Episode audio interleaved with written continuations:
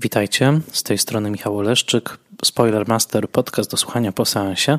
Zapraszam Was do wysłuchania kolejnego odcinka podcastu, w którym opowiadam o kinie bez strachu przed spoilerami. Zapraszam Was do wysłuchania odcinka, jeżeli widzieliście już film, o którym mówię, ewentualnie jeżeli nie boicie się spoilerów. W poprzednim odcinku mówiłem o filmie Grety Gerwig Małe kobietki i wkradł się co najmniej jeden błąd, który wielu z Was mi wytknęło i słusznie, więc zaczynam od erraty. Mianowicie e, to nie John Cheever napisał powieść Revolutionary Road, tylko Richard Yates. Wskazałem błędnie na Johna Cheevera jako autora tej powieści. Przepraszam za to, to był Richard Yates. Dzisiaj z kolei Richard Jewell.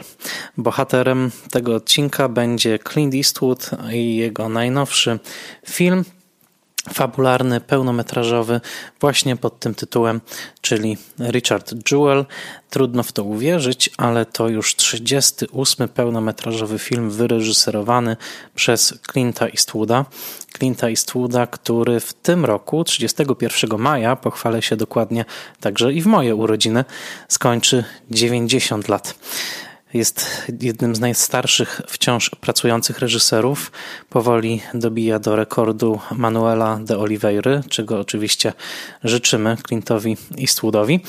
Natomiast y, w tym roku na Oscarach ten film Richard Jewell był nominowany e, dla, w kategorii najlepsza aktorka drugoplanowa. E, Katy Bates miała tutaj e, nominację. Ja sam film jest bardzo interesujący.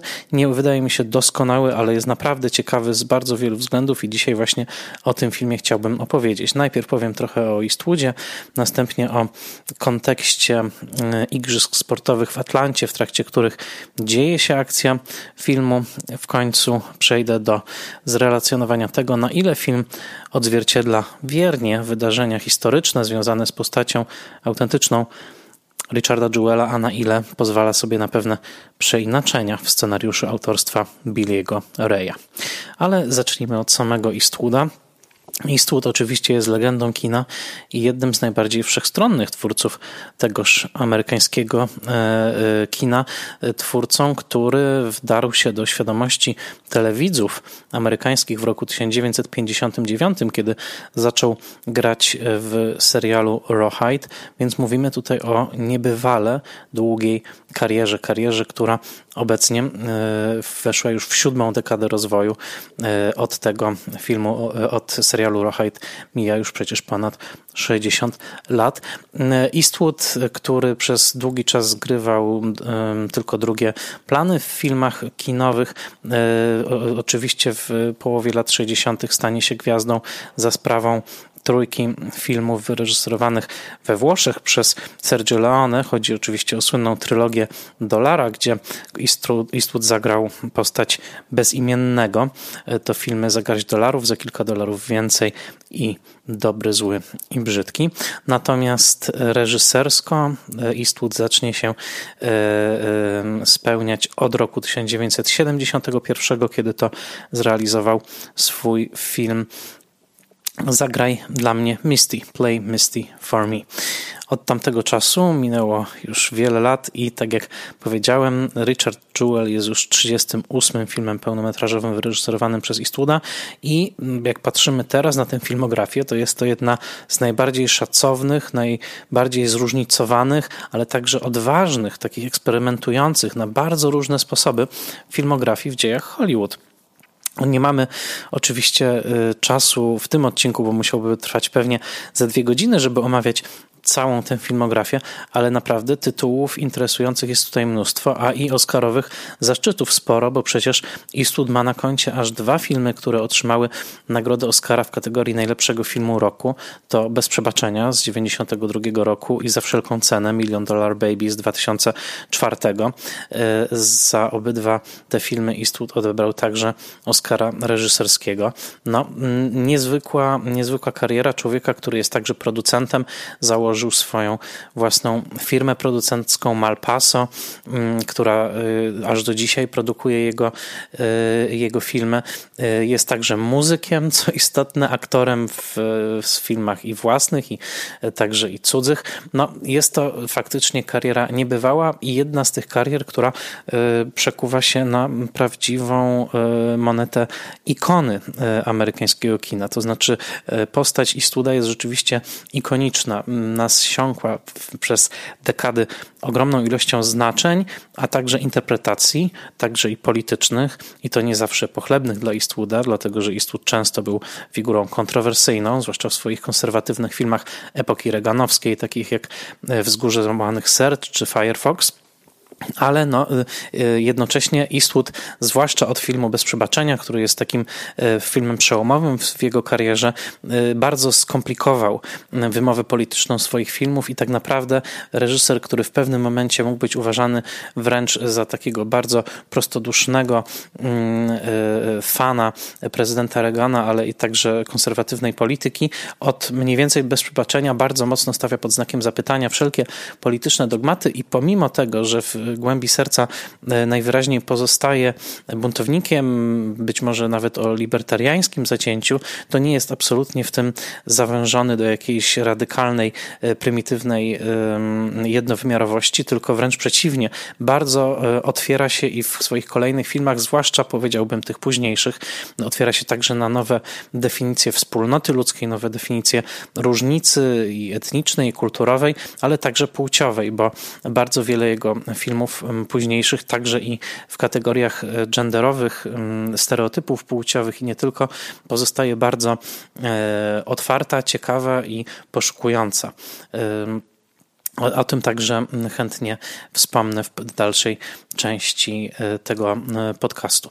E, więc mamy faktycznie bardzo niezwykłą karierę. Jeżeli spojrzymy nawet na tę ostatnią dekadę czy półtorej dekady, to pojawiły się u Eastwooda mnóstwo tytułów, które rzeczywiście no, świadczyły o ciągłym takim powracaniu do pewnych toposów, a także, co istotne w tej karierze, kwestionowania swoich poprzednich filmów. To znaczy ten człowiek, który pojawił się na ekranie właśnie jako ów bezimienny, który nie zadawał pytań, tylko strzelał, i miał bardzo prosty moralny kodeks, e, a także jako brudny Harry w filmie Dona Sigela z 1971, czyli jako ten glina, który nie chce się liczyć z e, zasadami e, urzędniczymi swojej pracy i jest tak naprawdę samotnym mścicielem o zabarwieniu, jak napisała w słynnej swojej recenzji Pauline Kael średniowieczno-faszystowskim, takim właśnie marzeniem konserwatywnego Amerykanina o stróżu prawa, który nie zadaje pytań, tylko wyciąga swoje wielkie Magnum 44 i po prostu strzela.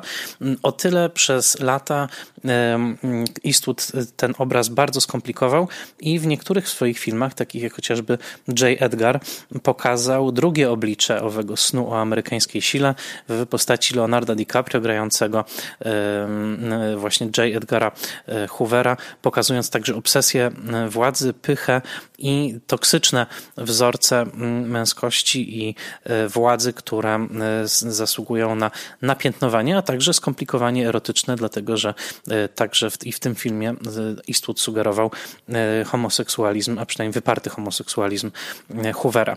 Natomiast jakkolwiek na tę karierę nie spojrzymy, to zawsze trzeba pamiętać, że Eastwoodowi w filmach najbliżej jest do tych postaci, które e, można określić mianem samotników. Samotników, outsiderów, nie wpasowujących się w systemowe rozwiązania i nie wpasowujących się łatwo we wspólnotę ten libertariański sen, libertariańska fantazja, libertariańska strona duszy i stłuda, która nie ufa rządowi, nie ufa instytucjom, nie ufa prasie, nie ufa mediom, nie ufa wszelkim takim ukształtowanym na wzór pszczelego ula strukturom społecznym, w których jednostki są podporządkowane e, właśnie zachowaniom e, stadnym.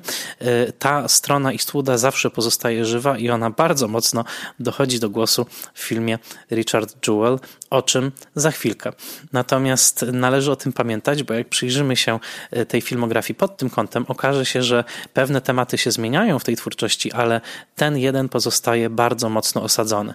Od wyjętego spod prawa Josiego Wellsa e, po takie filmy chociażby jak Oszukana, w, których, w którym Angelina Jolie, to film z roku 2008, staje naprzeciwko całego aparatu państwowego, ale i medialnego, który pragnie jej wmówić, że dziecko, które rzekomo e, zostało odnalezione e, i zwrócone jej po porwaniu jest jej dzieckiem. Ona wie, że to dziecko tak naprawdę tym jej dzieckiem nie jest. Te wszystkie wątki i postaci zawsze sprowadzają się do tego samego wzorca, to znaczy właśnie jednostki, która nie może zaufać instytucji, nie może zaufać mechanizmowi, aparatowi państwowemu, aparatowi władzy, dlatego że ten aparat z definicji niejako jest niebezpieczny i nastawiony na skruszenie w swoich trybach jednostki niewygodnej. Przypomnijcie sobie chociażby film Sally z roku 2016, chyba najbardziej zbliżony w całej filmografii Eastwooda do Richarda Jewella,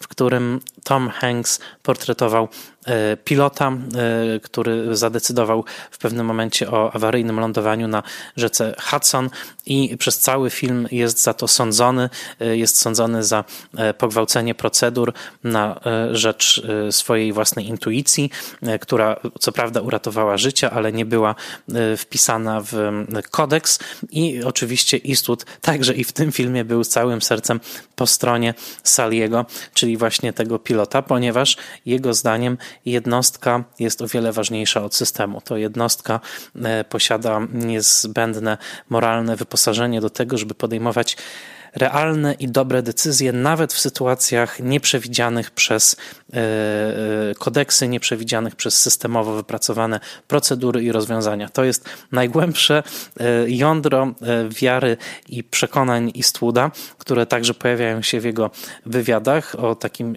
ściśle libertariańskim za, zabarwieniu.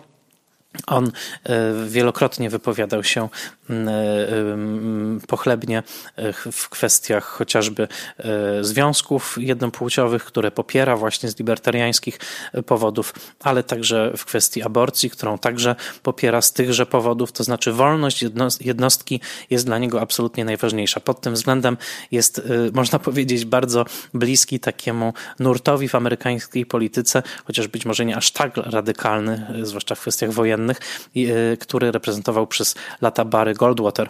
E, I pod tym względem naprawdę trudno nie mieć respektu przed Eastwoodem, który od lat rzeczywiście taką postawę wyznaje, chociaż tak jak powiedziałem, z wiekiem ta postawa się także u niego bardzo mocno komplikuje. A największym znakiem komplikacji mm, tej postawy była para filmów z roku 2006, to znaczy e, Sztandar Chwały i Listy z Iwo w których dosłownie rozszczepił swój film na dwie części i pokazał te same wydarzenia e, II wojny światowej na wyspie Iwo Jima z dwóch stron. Ze strony amerykańskiej w filmie anglojęzycznym i ze strony japońskiej w filmie japońskojęzycznym. Obydwa te filmy wyreżyserował i tak naprawdę to było ostateczne potwierdzenie tego, że optyka Eastwooda e, zaczyna, e, albo inaczej, już w bardzo dojrzałej formie się komplikuje.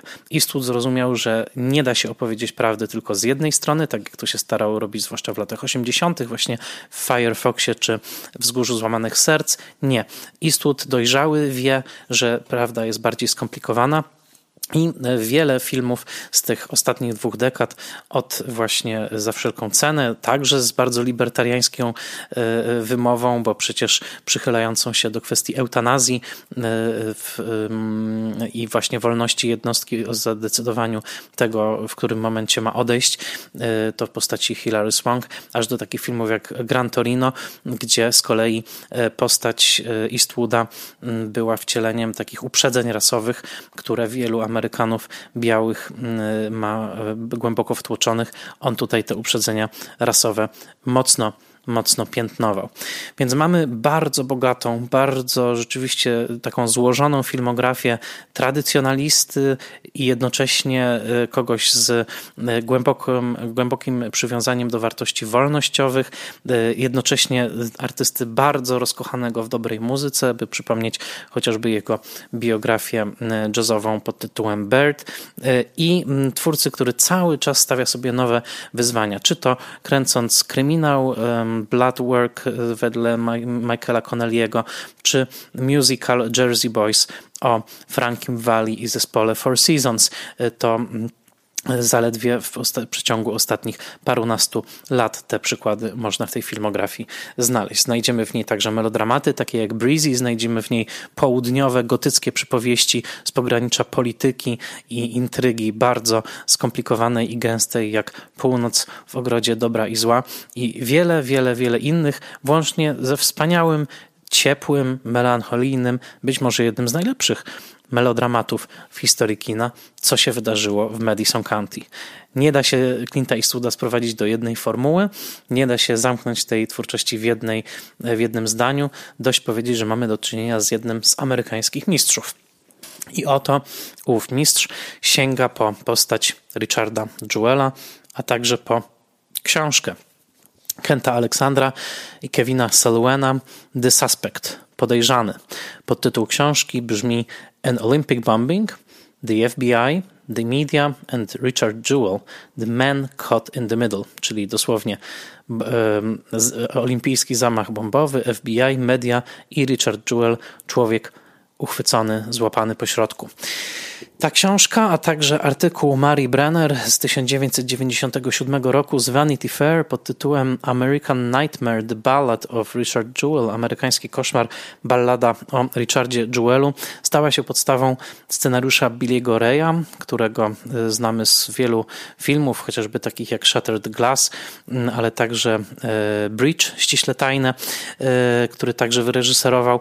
No i Billy Ray napisał bardzo tradycyjny, trzeba powiedzieć, scenariusz już o mm, przypadku Richarda Jewella, czyli e, ochroniarza i byłego policjanta, który po środku e, Igrzysk Olimpijskich roku 1996 w Atlancie w stanie Georgia wykrył bombę schowaną w plecaku, ukrytym pod jedną z ławek w Centennial Park, czyli dosłownie parku stulecia zbudowanym na okazję Igrzysk Olimpijskich właśnie w Atlancie i mm, e, ostrzegł tłum, a także doprowadził do tego, że wybuch, który ostatecznie nastąpił 27 e, lipca 96 roku po pierwszej w nocy, e, no, zranił o wiele mniejszą ilość osób niż byłoby to, miałoby to miejsce bez tego ostrzeżenia i e, doprowadził, no, chciałoby się powiedzieć jedynie, chociaż oczywiście to tragedia, do dwóch ofiar śmiertelnych zamiast do o wiele większej ilości. Richard Jewell przez moment był bohaterem mediów, był chwalony jako ten właśnie ochroniarz, bo nie był wówczas policjantem, był wynajętym przez prywatną firmę ochroniarzem. Ochroniarz, który ocalił ludzkie życia i stanął na wysokości zadania. Po tym, kiedy dziennikarka gazety The Atlanta Journal Constitution, Katy Scruggs, e, zdobyła od tajnego źródła informację o tym, że Richard Jewell stał się przedmiotem śledztwa, to znaczy z bohatera stał się podejrzanym, jako że e, autorzy jego profilu profilu psychologicznego z ramienia FBI stwierdzili, że pasuje on do e, wzorca osobowego samotnego zamachowca bombowego. E, sympatie mediów natychmiast się odwróciły, a Richard Jewell przeżył trwający trzy miesiące koszmar podejrzeń i medialnej nagonki wokół jego osoby. Koszmar, który dotknął także jego matkę Bobby, zagraną właśnie w filmie przez Kathy Bates i koszmar, z którego pomogli e, go wyprowadzić prawnicy. Była ich w realnym życiu trójka. W filmie zostali oni ograniczeni do jednej postaci bardzo rozbudowanej w e, opowieści filmowej, mianowicie w postaci Wayne'a Bryanta zagranego przez sama Rockwella. Natomiast zanim przejdziemy do samego Richarda Jewella, parę słów o kontekście tej całej historii, bo on, ona też jest ważna i pozwala naświetlić pewne aspekty tego, e, tej, tej opowieści, a jednocześnie zrozumieć pewne przesłanie zawarte tutaj przez Eastwooda. E, Igrzyska w Atlancie to szczególny moment. W zasadzie można powiedzieć, że e, sięgając po wydarzenia z roku 1996, Eastwood tak naprawdę kręci film historyczny, bo przecież to już film osadzony ponad ćwierć wieku e, ćwierć wieku temu. To mniej więcej e, tak, jakby w 96 roku ktoś nakręcił film dziejący się na początku lat 70., a więc no, jest to duży skok czasowy. E, Igrzyska w Atlancie, które ja pamiętam, byłem, miałem wtedy 14 lat, nie zdawałem sobie wtedy sprawy z ich znaczenia, były E, tymi igrzyskami, które oznaczały stulecie nowoczesnych olimpiad. Olimpiady zostały e, przywrócone, jakby pomysł nowoczesnych olimpiad zrodził się pod koniec XIX e, wieku i za mm, jakby dzięki działaniom przede wszystkim de Coubertina w 1896 roku odbyły się pierwsze nowoczesne igrzyska olimpijskie, a zatem w 1996 przypadało stulecie nowoczesnych olimpiad i to właśnie właśnie stąd ów Park Stulecia, Centennial Park, który został wybudowany w Atlancie. Ale mm, żeby te igrzyska odbyły się w Atlancie, już w połowie lat 80. pewien wizjoner, działacz lokalny e, w Atlancie, Billy Payne, musiał mieć taką wizję, aby właśnie to Atlanta została wybrana na rok 96. Wcale nie było to takie oczywiste. Faworytem były oczywiście Ateny, bo chodziło o to, żeby podkreślić grecki rodowód Igrzysk Olimpijskich. E, I e, kiedy kiedy Billy Payne opowiadał o swoim pomyśle, aby to właśnie Atlanta była gospodarzem Igrzysk Olimpijskich w roku 96. Opowiadał o tym pomyśle burmistrzowi Atlanty, Andiemu Youngowi. Young na początku wziął Billy'ego Payne'a niemalże za wariata, ale szybko zrozumiał, że Billy Payne tak naprawdę był wizjonerem i że Atlanta pod wieloma względami była idealnym miejscem do tego, żeby te igrzyska właśnie tam się odbyły, ale aby to zostało uznane, musiała odbyć się długa kampania, w której właśnie cały mm, lobbystyczny mechanizm został uruchomiony, aby przekonać członków Międzynarodowego Komitetu Olimpijskiego do tego, aby wybrali Atlantę w głosowaniu. E, nie było to takie proste. E, autorzy książki Kent Alexander i Kevin Salwen, którą przeczytałem przygotowując się do tego podcastu, bardzo szczegółowo opisują cały proces powolnego zdobywania serc różnych głosujących e, poprzez różne czasami, mam wrażenie, ocierające się o korupcję swoją drogą działania, ale Faktem jest, że lobbying okazał się skuteczny, a Atlanta mm, tak naprawdę dzięki temu wyborowi na y, stolicę olimpijską odżyła.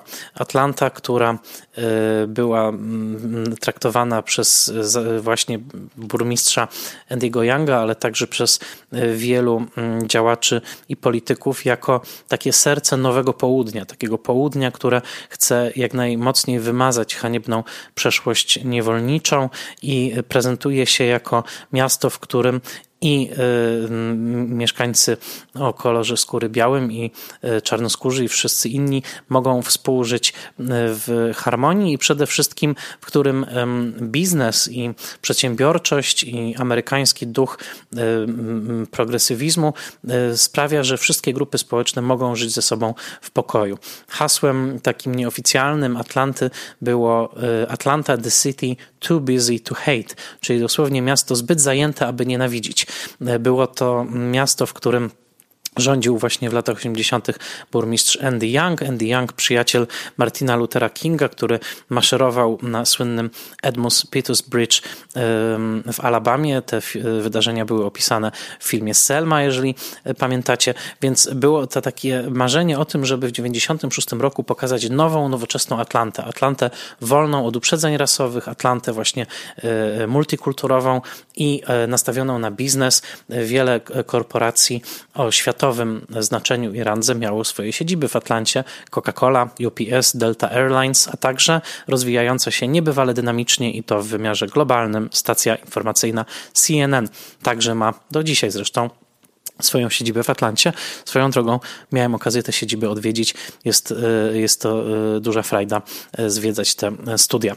Więc dokładnie taki był pomysł, żeby w 96 roku serce olimpiady zabiło w Atlancie i pokazało światu to wspaniałe miasto, a jednocześnie miał być taki ostateczny akt odrodzenia miasta po okropnej traumie, jaką było spalenie doszczętne Atlanty, we większości zbudowanej z drewna w roku 864 w trakcie wojny secesyjnej przez generała Shermana w trakcie jego słynnego mar marszu przez południe.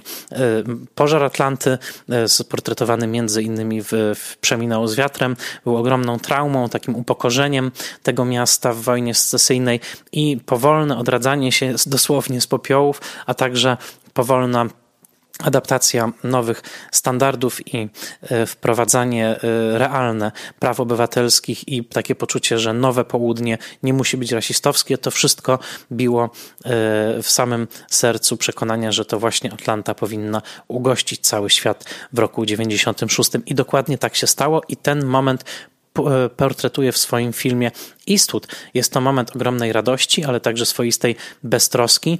Co prawda na ziemi amerykańskiej pojawiają się wówczas już akty terroryzmu, e, akty terroryzmu rodzimego. Rok 93 to pierwsze bom, e, pierwsza bomba wybuchająca pod World Trade Center. Rok 95 to z kolei e, krwawy zamach w Oklahoma, w Oklahoma City, gdzie Timothy McVeigh zabił ponad setkę osób i był to wówczas najbardziej krwawy zamach terrorystyczny w dziejach Stanów Zjednoczonych, ale pamiętajmy, że jesteśmy całych pięć lat przed 11 września, więc to, co obserwujemy tutaj, Ameryka ery Clintona, jest tak naprawdę, wydaje się, krainą pokoju i szczęśliwości, swoistego nowego Pax Americana. I scena w filmie Richard Jewell, w której radosny tłum olimpijski e, widzów na koncercie właśnie w Centennial Park skacze sobie radośnie i tańczy do ówczesnego hitu Macarena, to jest scena, która po latach brzmi wręcz gorzko, albo można powiedzieć ironicznie. Po wszystkim, co się wydarzyło po roku 2001, po kolejnej wojnie w Iraku, y, a także po wielu wstrząsach ekonomicznych i politycznych, jakie bardzo mocno doświadczyły Stany Zjednoczone w y, ostatnich dekadach i dotyczy to także świata. Ta beztroska Macarena tańczona w Atlancie 96 roku, którą tutaj Eastwood tak od odtwarza y, szczegółowo, y, jawi się wręcz jako ironiczna, jako nieświadomy, beztroski taniec państwa, które już za kilka lat będzie opłakiwało najbardziej krwawy zamach dokonany na jego terytorium. I dlatego jest interesujące, że Eastwood wraca do, tamtych, do tamtej olimpiady, do olimpiady, która została no, niejako skażona tymi właśnie e, bombowymi zamachami roku e, lipca 1996 roku, ponieważ tutaj dotyka tematu przez siebie ulubionego. W centrum wydarzeń mianowicie stoi ów tytułowy Richard Jewell, e, zagrany przez Paula, Paula Waltera Hausera, ochroniarz były policjant mm, i taki, można powiedzieć, e, brudny Harry w ciele dużego Bobasa. Dlatego, że Richard Jewell jest policjantem z powołania, policjantem, który marzy o tym, żeby być właśnie stróżem prawa, ale którego różne cechy osobowe i także fizyczność właśnie tego ogromnego otyłego e, mężczyzny nie pozwalają mu na osiągnięcie tego e, marzenia. E, w filmie jest to pokazane tak, że Richard Jewell jest nadgorliwy i pakuje się cały czas w kłopoty. Widzimy go między innymi jako takiego stróża prawa na kampusie uniwersyteckim, który jest nadgorliwy, wchodzi do pokojów studentów i mm, prześladuje ich, nawet fizycznie popychając za naruszanie, za naruszanie reguł. W rzeczywistości, co opisują w swojej książce Kent Alexander i Kevin Salwen, Richard Jewell był przede wszystkim e, niesubordynowany, jeżeli chodzi o przekraczanie swoich uprawnień we wlepianiu mandatów. To znaczy lubił wlepiać mandaty poza swoją, e, swoim obszarem jurysdykcji, a także e, przede wszystkim nad, nadużywać swojej władzy, jeżeli chodzi o zatrzymywanie samochodów i udzielanie im reprymendy za zbyt szybką, za zbyt szybką jazdę.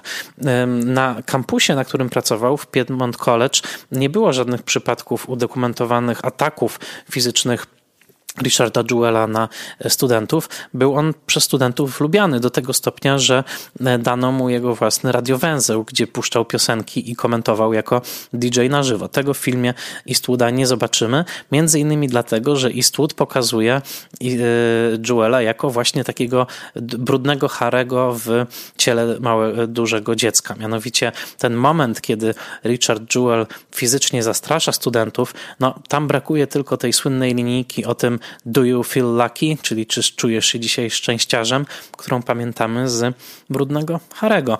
Jest to moment ściśle Eastwoodowski, moment, w którym e, Eastwood filmuje Richarda Jewella z dołu, monumentalizując go i pokazując go właśnie jako takiego bezwzględnego glinę, którego ten kampus rozpitych, bogatych dzieciaków naprawdę potrzebuje. Moment ściśle Eastwoodowski, jeden z wielu w tym filmie. Richard Jewell jest dla Clint'a Eastwooda prawdziwym bohaterem bohaterem.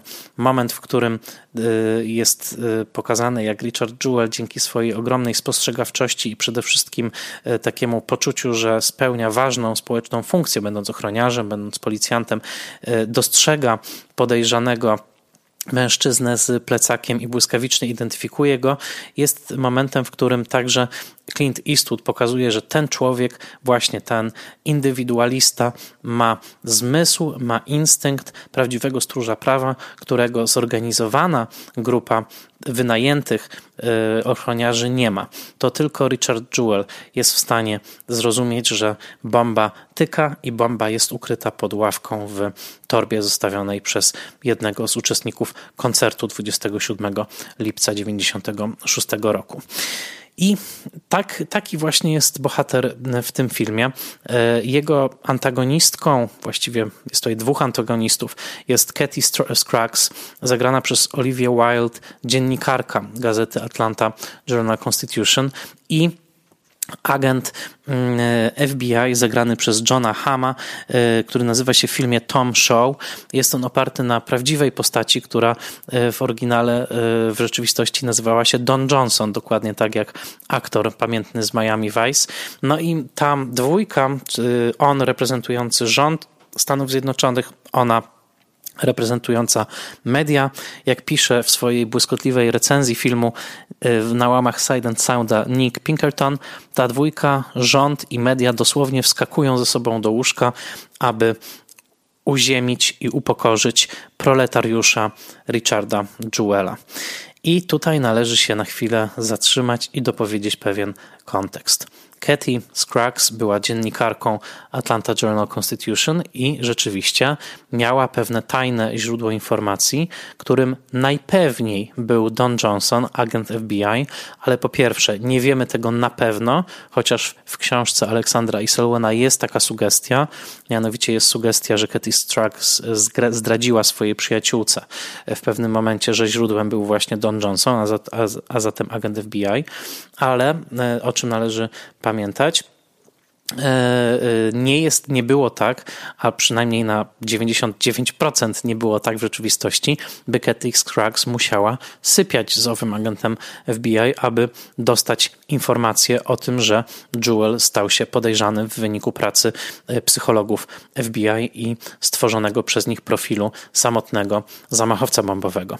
To jest wymysł scenarzysty Billy'ego Raya, za który swoją drogą E, i potomkowie nieżyjącej już e, zmarła w wieku lat 42 z przedawkowania leków przeciwbólowych Katy Scruggs. Zaatakowali Billy'ego Reya, a także duża część komentatorów branżowych i krytyków również wytknęła tę manipulację Billy'emu Reyowi i Clintowi Eastwoodowi, pokazując, że sportretowanie Katy Scruggs jako e, właśnie dziennikarki, która musi sypiać ze swoimi źródłami, żeby otrzymać informacje, jest ubliżające dla postaci, która co prawda była bardzo kontrowersyjna i co prawda słynęła z tego, że w różnych sytuacjach uruchamiała swój seksapil, zwłaszcza poprzez wyzywający strój, e, aby otrzymywać informacje, ale nie ma żadnych dowodów na to, aby dochodziło do faktycznych aktów seksualnych, za które ona miałaby otrzymywać e, wiadomości insiderskie. Więc tutaj e, uruchomił się alarm obyczajowy i Clint Eastwood i Billy Ray zostali wywołani do odpowiedzi za tak zwany slut shaming, czyli za przedstawianie postaci granej tutaj przez Olivia Wilde właśnie jako mm, cudzysłów ladacznicy, kogoś, kto używa seksu do celów zawodowych. No, najpewniej tak nie było. To znaczy nie ma twardych dowodów na to, aby e, Katie Scruggs używała e, seksu do pozyskiwania informacji od swoich źródeł. Co więcej, Olivia Wilde gra tę postać w sposób bardzo przesadzony, bardzo grubą kreską i e, tutaj jest wielokrotnie przekroczona taka linia twardej dziennikarki. Wydaje mi się, że Eastwood pragnął wyreżyserować Olivia Wilde jako taką kobietę nazbyt wyzwoloną w swoim własnym pojęciu. I są tutaj takie momenty, E, w których e, ta postać jawi się właśnie jako wulgarna, jako e, absolutnie krwiożerczo niemal spragniona uznania i sławy dziennikarskiej i niewiele pomaga fakt, który z kolei stoi w sprzeczności z tym, co zdarzyło się naprawdę. Fakt filmowy, w którym to właśnie Kate Scruggs w końcu idzie po rozum do głowy i mierzy dokładnie czas, jaki byłby potrzebny do przejścia pomiędzy punktem, w którym stał Richard Jewell w momencie wybuchu, a mm, telefonem, z którego rzekomo miał wykonać telefon ostrzegający przed tym wybuchem. W filmie jest to pokazane tak, że dopiero kiedy Katie Scruggs liczy e, minuty i sekundy potrzebne do przejścia z punktu A do punktu B, orientuje się, że to nie mógł być Richard. W rzeczywistości to było bardzo dobrze policzone już od początku, FBI o tym wiedziało, a także kolega z redakcji Katie Scruggs pisał o tym na łamach Atlanta Journal Constitution wskazując jako, na to jako na jeden z głównych dowodów świadczących o niewinności Richarda Jewela, więc tutaj Billy Ray, jak każdy zawodowy, rasowy scenarzysta hollywoodzki, pomieszał bardzo wiele faktów, ale zrobił to w celu stworzenia bardzo soczystych i wyrazistych postaci. Wydaje mi się, że to, co film robi ze Scruggs jest niemoralne, od razu to powiem, dlatego też obniżyłem mu ocenę e, o punkt e, właśnie, właśnie za to. Wydaje mi się, że Eastwood wpycha postać Olivia Wilde w absolutny e, krzywdzący stereotyp i nie pogłębia tej postaci wystarczająco ale to, co robi z innymi postaciami, wydaje mi się niebywale interesujące. Sam Rockwell gra Wayna Bryanta jako e, naprawdę znakomitego prawnika, który jest przekonany o swoich zdolnościach i przede wszystkim o absolutnej niewinności Richarda. U boku ma postać e, swojej rosyjskiej sekretarki Nadi. W rzeczywistości była on to także jego partnerka. Na szczęście Billy Ray i Eastwood usunęli ten szczegół, więc Nadia jest tutaj taką zdroworozsądkową, wcieloną mądrością wschodniej i środkowej Europy, która w pewnym momencie mówi mu z bardzo grubym rosyjskim akcentem In my country, when the government says some, someone did something wrong, I know they did something right. E, czyli w moim kraju, kiedy rząd mówi, że ktoś zrobił coś nie tak, to ja wiem właśnie, że ta osoba jest niewinna. No i ten e, bardzo e, dobrze zagrana rola e, przez e, Ninę Ariandę e, i, i wiele tutaj takich smaczków pomiędzy właśnie Nadią a Wayne'em jest świetnie, świetnie wygranych. Kathy Bates w pełni zasłużyła za, na nominację do Oscara za rolę matki, czyli Bobby, która jest roztrzęsiona w tym filmie i cały czas wierzy w niewinność syna, a przede wszystkim jest prostą kobietą, dla której tragedią jest inwazja, jakiej FBI i media dokonuje w ich prywatne życie. Bobby jest bardzo wiarygodna w momencie, kiedy chroni nawet swoją bieliznę, a nawet swoje plastikowe opakowania na jedzenie Tupperware przed mm, konfiskatą przez FBI, przed FBI. Jest to wspaniały portret prostej ciężko pracującej amerykańskiej kobiety, która chroni godności codziennego życia i swojej e, rozbitej już na tym etapie rodziny. E, więcej jest takich w filmie nieścisłości, czy przeinaczej. Lektura książki Aleksandra i Selwena jest bardzo ciekawa. Jest to też książka niebywale szczegółowa. Na pewno dowiedziałem się o tej całej sprawie więcej niż planowałem, być może więcej niż chciałem. Książka myślę, że przydałoby się tam większe redaktorskie nożyczki ale jeszcze chciałem e, tylko mm, dorzucić że poza mm, właśnie przeinaczeniem tego faktu dotyczącego y, y, Katie Scruggs i y, istotne są takie elementy, w których widać w jaki sposób Billy Ray jako scenarzysta dosłownie no, ugniatał rzeczywistość i usuwał elementy, które nie pasowały do tego melodramatycznego wzorca chociażby właśnie idealnej matki Bobby. Warto wiedzieć, że Bobby chociażby jako jeden z pierwszych przykładów z brzegu wyprowadziła się z mieszkania na czas e, konfiskaty i na czas przeszukania tego mieszkania przez FBI, bo po prostu nie było to na jej nerwy. W filmie ona tam cały czas jest obecna, no nie byłyby to tak intensywne sceny z udziałem Katy Bates, gdyby Bobby po prostu powiedziała, słuchaj, na dwa dni przeprowadzę się do koleżanki, a tak było w rzeczywistości. Dwa testy poligrafem, wykrywaczem kłamstw, którym był poddany Richard. Pierwszy ten test oblał, drugi dopiero zaliczył. W filmie są sprasowane do jednego testu, który Richard zalicza.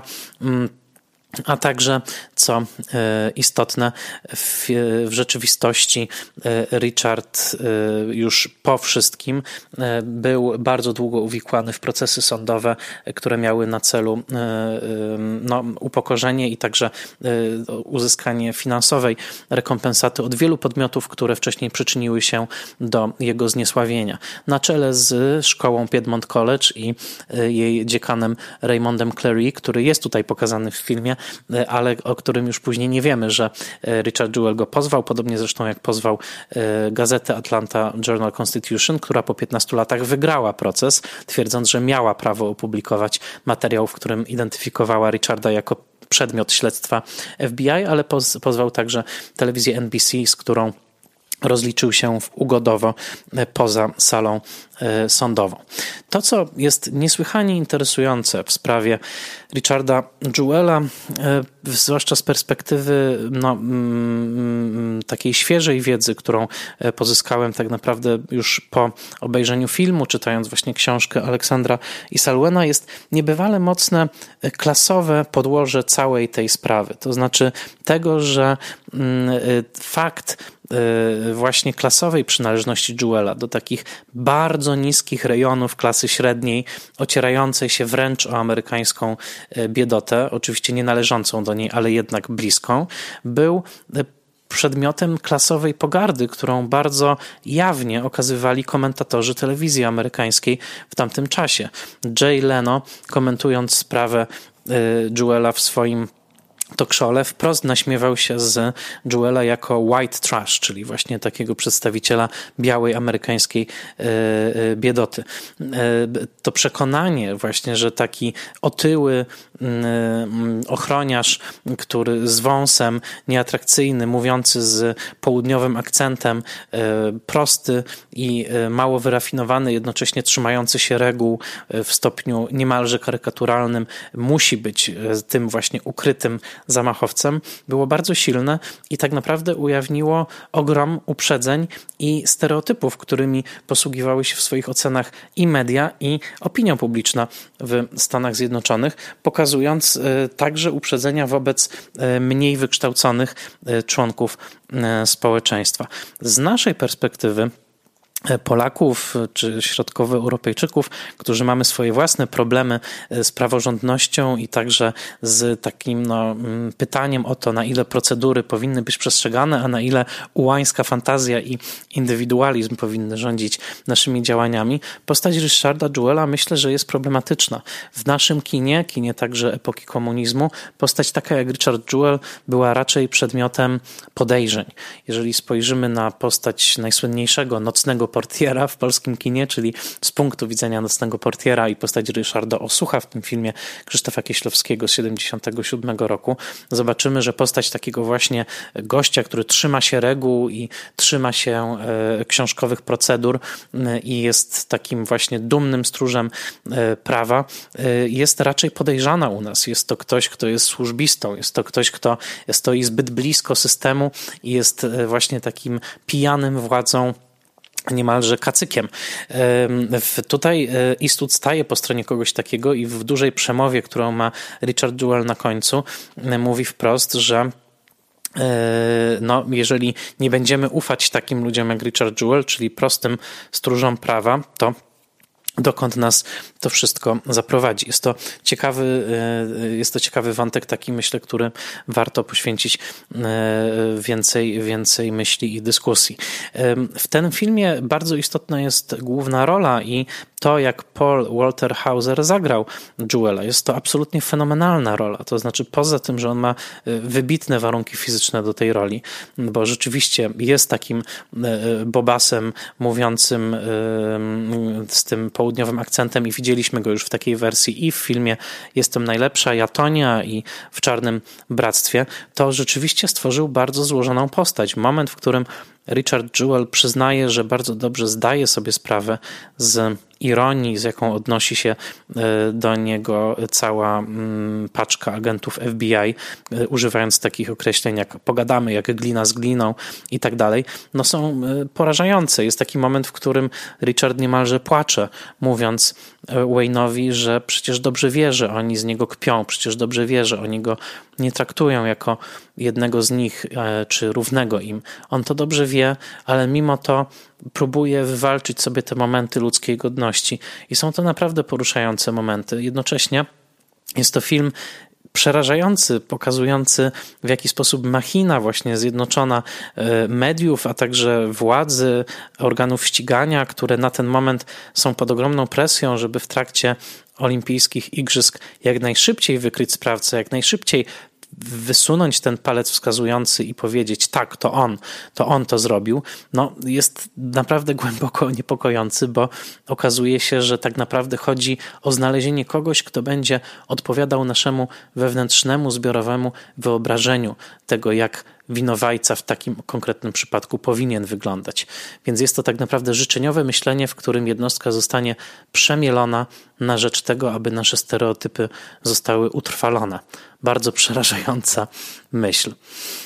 W prawdziwym życiu okazało się po latach, o czym film napomyka tylko, wspomina, że Prawdziwym zamachowcem był niejaki Erik Rudolf, ujęty w roku 2005, autor kolejnych zamachów, m.in. na kliniki aborcyjne i kluby gejowskie, skrajnie prawicowy e, e, zamachowiec, terrorysta, e, o którego libertariańskich poglądach z kolei, oczywiście wykrzywionych, wykoślawionych straszliwie, Eastwood nawet w swoim filmie nie wspomina, jakby nie chcąc chyba przypominać, że ów libertarianizm, który on sam tak ukochał, ma także swoją ciemniejszą stronę w postaci takich sceptyko-terrorystów przerażających jednostek aspołecznych, jak właśnie Eric Rudolph. Więc w filmie Richard Jewell o pobudkach Erika Rudolfa się nie dowiemy. Dowiemy tylko się, że został ujęty prawdziwy e, sprawca, e, co także jest moim zdaniem swojego rodzaju e, przemilczeniem. A sam Richard Jewell zmarł w roku 2007, miał zaledwie 44 lata, zdążył jeszcze się ożenić, co było jego marzeniem przez całe życie. Tę wybramkę już znalazł po całym zamieszaniu.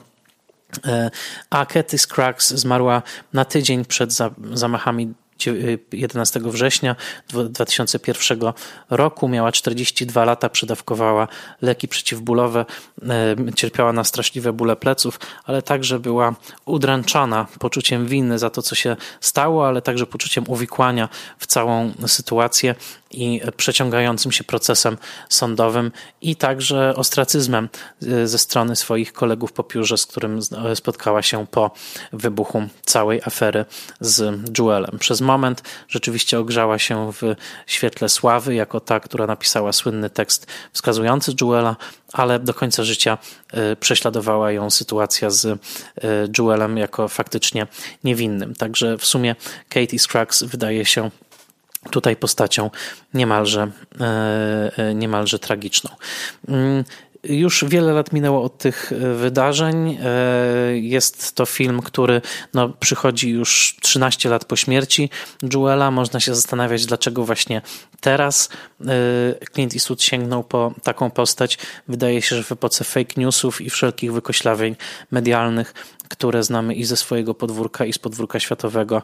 Głos Eastwooda jest tak naprawdę głosem w sprawie jednostki, w sprawie tego, że jak najszybsze przeskakiwanie od podejrzenia do osądu, jak najszybsze wytykanie palca i wskazywanie winnego jest działaniem zawsze nieodpowiedzialnym i zawsze obliczanym na błyskawiczny efekt. Film nie rysuje, ale książka, o której wspomniałem, rysuje mocno kontekst tego, że w 1996 roku rodził się już także coraz mocniej internet i internet zmieniał z kolei prasę. Prasa e, tabloidyzowała się i także Atlanta Journal Constitution czuła oddech sieci na plecach, więc każdy chciał mieć najświeższego, najgorętszego newsa. I także ten pośpiech decydował o tym, że historia o e, materiał o e, Jewelu był wyemitowany, wydrukowany tak błyskawicznie, co pociągnęło za sobą całe medialne, przerażające domino. Jako film e, wydaje mi się, że Richard Jewell jest odrobinę za długi, 2 godziny 15 minut z nie do końca satysfakcjonującymi ostatnimi 20 minutami, z tym jednak skrzywionym i moim zdaniem e, problematycznym, niewłaściwym portretem Katie Scruggs jako takiej harpi rozerotyzowanej, która bez żadnego wahania wskakuje do łóżka z agentem FBI po to tylko, żeby oskarżyć tego biednego Richarda, też nie jest najszczęśliwszy. To, co absolutnie w filmie się broni, to wspaniała rola nie nietypowego, charakterystycznego aktora, jakim jest Hauser. Świetna rola Katy Bates jako matki, która ma przejmujący moment oparty w całości na prawdziwej sytuacji, w której e, wygłasza takie publiczne przemówienie w obronie swojego syna, a także sam Rockwell, który już od kilku filmów rzeczywiście wyrasta na takiego mistrza drugiego planu, otrzymał Oscara za trzy billboardy za Ebbing, Missouri i tutaj świetnie się sprawdza jako, jako prawnik. Clint Eastwood kontynuuje tym samym swoją opowieść o Ameryce, opowieść o prostym człowieku, opowieść o człowieku, który kieruje się swoim sumieniem i tym, co uważa za słuszne i natrafia na mur niezrozumienia i na zjednoczone siły władzy i mediów, które zawsze będą ustawione przeciwko jednostce szlachetnej, wyjątkowej i e, takiej właśnie jak Richard Jewell. E, na ile uwierzymy Clintowi Eastwoodowi, na ile uznamy, że Eastwood idealizuje tę postać, nie wnikając w jej ciemniejsze zakamarki, takie chociażby, które kojarzy, e, kazały Richardowi Jewellowi tak mocno przez całe życie e, fascynować się bronią palną, polowaniami, tajemnicami i teoriami spiskowymi. Tego już nie wiemy. Eastwood tego nie tyka. Jest w swoim filmie rodzajem idealisty, troszeczkę w typie Franka Capry, który chce odnaleźć w Richardzie Jewelu swojego nowego bohatera, brudnego Harego jako wielkiego, niewinnego, praworządnego Bobasa, który i to zapewne także bardzo odpowiada Eastwoodowi, libertarianinowi, przez dwa lata nie płacił podatków, do czego przyznaje się swojemu prawnikowi w pewnym momencie. Fascynująca postać Eastwooda, fascynująca postać Jewela, fascynująco zagrana przez Hausera. Film uważam za bardzo dobry, chociaż skażony w kilku aspektach. Serdecznie go polecam. Niestety przez polskie kina przebiegł bardzo szybko, więc pewnie kolejna szansa do jego obejrzenia już na VOD. A ja bardzo dziękuję za wysłuchanie kolejnego odcinka Spoilermastera i dziękuję także przyjaciołom Spoilermastera, kinom, w których można znaleźć ulotki spoilermasterowe. To Kino Amondo w Warszawie, Kino ASP w Katowicach, CSW Toruń i Kino Centrum, DKF Cafe Inni w Rudzie Śląskiej, DKF Kinochłon w Augustowie, Gdyńskie Centrum Filmowe, Kino Sokół w Nowym Sączu, Kino Świt na warszawskim Targówku, Kinoteka w samym sercu Warszawy i DKF Uciecha w Górze Kalwarii. Bardzo dziękuję. Jeżeli chcecie otrzymać naklejkę Spoilermastera, piszcie na michal.oleszczyk.gmail.com wyślijcie mi swój adres domowy, ja chętnie tę naklejkę wyślę i powiedzcie o Spoilermasterze jednej osobie, która jeszcze podcastu nie zna. Bardzo Wam dziękuję i do usłyszenia za tydzień w Spoilermaster, podcast do słuchania po seansie.